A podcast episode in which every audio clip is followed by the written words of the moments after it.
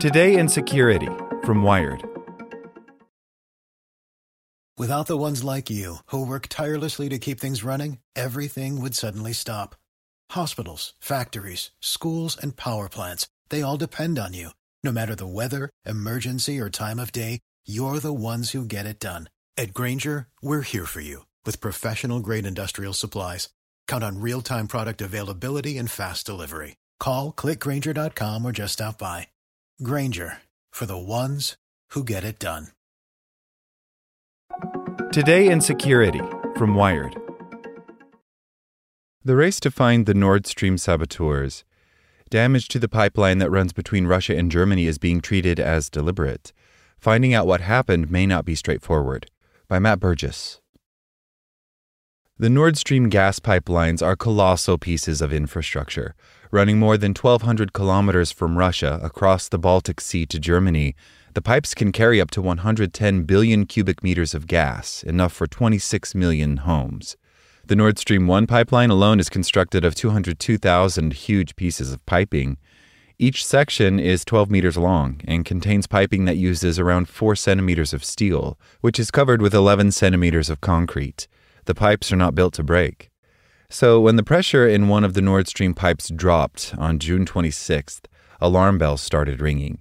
Danish authorities told ships to steer clear of the pipes as methane gas was bubbling into the sea. Hours later, two more leaks were detected, one in Nord Stream 2 and a second in Nord Stream 1. Now, authorities are suspecting foul play. We are not talking about an accident, Mette Frederiksen, the Danish Prime Minister, said. Ursula von der Leyen, head of the European Commission, believes the leaks may be a result of sabotage and said any deliberate disruption of energy infrastructure will lead to the strongest possible response. NATO officials agree. The U.S. has pledged its support to help Europe find out what happened. However, the incidents have raised fears about attacks on critical infrastructure and the security protections in place around systems that can provide the world's fuel.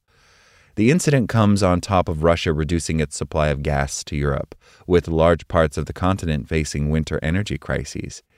While officials have indicated the leaks may have been caused deliberately, very little evidence about the attacks has emerged so far. Military flights over the region show gas bubbling at the surface, more than a kilometer wide, and Swedish seismic experts say they are convinced explosions took place after they recorded tremors equal to a magnitude 2.3 earthquake. Fingers immediately pointed at Russia, which partly owns the pipes. Ukraine has said it is a terrorist attack, and German newspaper Der Spiegel reported that the CIA warned German officials about possible attacks against Baltic pipelines several weeks ago.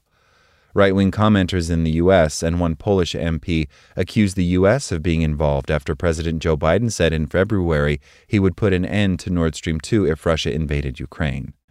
It's a very classic Russian hybrid warfare approach, says Hans Tino Hansen, the CEO of Risk Intelligence, a Denmark based security firm that deals with maritime issues. Hansen says if Russia did attack the Nord Stream pipelines, it would show they have complete deniability. Because Russia partly owns the Nord Stream infrastructure, it makes people question why it would be behind any attacks against it. The Kremlin claimed suggestions it is behind the leaks are stupid. They are showing that they can attack seabed energy infrastructure with the pipelines, which then sends the signal that they can attack and destroy any energy infrastructure in Europe, Hansen says. Investigators across Europe, including intelligence agencies, will now be trying to piece together exactly who and what caused the apparent explosions. This is likely to involve multiple steps, such as examining what data is held about the area, including seismic data and other sensors, checking whether any communications around the incident have been intercepted, and examining the pipelines to see if there are any signs of intentional destruction. Neither of the pipes is operational. Nord Stream 1 was paused for repairs in August, and Nord Stream 2 has not officially opened after Germany pulled support for it ahead of Russia's full scale invasion of Ukraine in late February. But both pipes are holding gas. All three leaks happened relatively close to each other, near the Danish island of Bornholm in the Baltic Sea. The island is surrounded by Denmark to the west, Sweden to the north, and both Germany and Poland to the south. The leaks are in international waters, but also sit in both Denmark and Sweden's exclusive economic zones.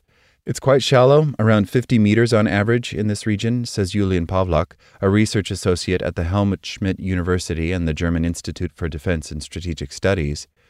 Security sources have speculated if the attacks were deliberate, they could have been conducted by unmanned underwater drones, involve mines being dropped or planted by boats, been carried out by divers, or even within the pipes themselves.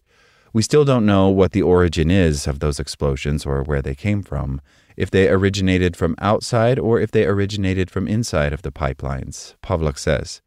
In a process called pigging, cleaning and inspection machines can be sent down the pipes from Russia in the direction of Germany. It's possible pigging was repurposed to carry out an attack.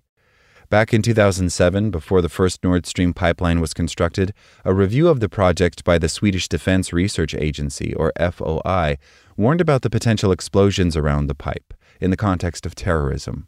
Despite its concrete coating, a pipeline is rather vulnerable, and one diver would be enough to set an explosive device, its report said. However, the impact of such an assault would probably be rather modest, and most likely a minor incident of this type would not result in a large explosion. They, meaning Russia, have the capability for subsea warfare with the divers, but also with mini submarines and drones, Hansen says. However, confirming any responsibility isn't necessarily straightforward. The relatively shallow depth of the area around the Nord Stream pipes means it is unlikely that any large submarines would have been operating nearby, as they would be easy to detect. Pawlak says any vessels in the area could potentially detect others that may have caused the damage. Undersea sensors could equally spot something in the area moving, but it is unclear where any of these systems are. It's not the case that all of the Baltic Sea is filled up with sensors and that NATO knows every movement, Pawlak says. On the surface, but especially on the seabed, it's still not possible to know at every time, at every place, what's moving, what's going on. However, the Nord Stream incidents draw into focus the protections that are placed around critical infrastructure. In recent years, cyber attacks have shut down the U.S. colonial pipeline, cutting off fuel supplies. And ahead of Russia's full scale invasion of Ukraine, its military hackers used the country as a cyber warfare testing ground, shutting down power grids with their code. Undersea infrastructure can be particularly vulnerable to damage, either from natural causes such as earthquakes or physical attacks. Since the Nord Stream pipes burst, huge volumes of gas have poured into the sea, potentially causing an unprecedented environmental impact. As we and many others have been saying for many years, we need to address the security of energy infrastructure and also everything subsea, Hansen says. This includes the myriad of internet cables stretching thousands of kilometers around the world and keeping billions of people online. In January, the head of the UK's armed forces warned that Russian submarines have been threatening subsea cables. Russia has grown the capability to put at threat those undersea cables and potentially exploit those undersea cables, Admiral Tony Radakin said. Hansen says there are two starting points for protecting subsea infrastructure. First, building out ways to detect faults and issues with equipment automatically, and then also making sure there is equipment, such as underwater drones, that are able to scramble to sites to inspect them when damage has happened.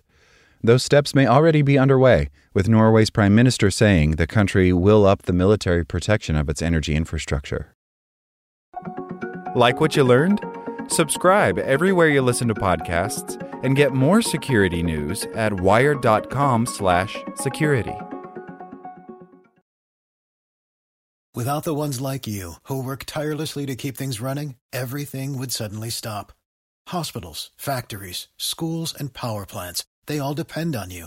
No matter the weather, emergency, or time of day, you're the ones who get it done. At Grainger, we're here for you with professional grade industrial supplies. Count on real time product availability and fast delivery. Call clickgrainger.com or just stop by. Grainger for the ones who get it done.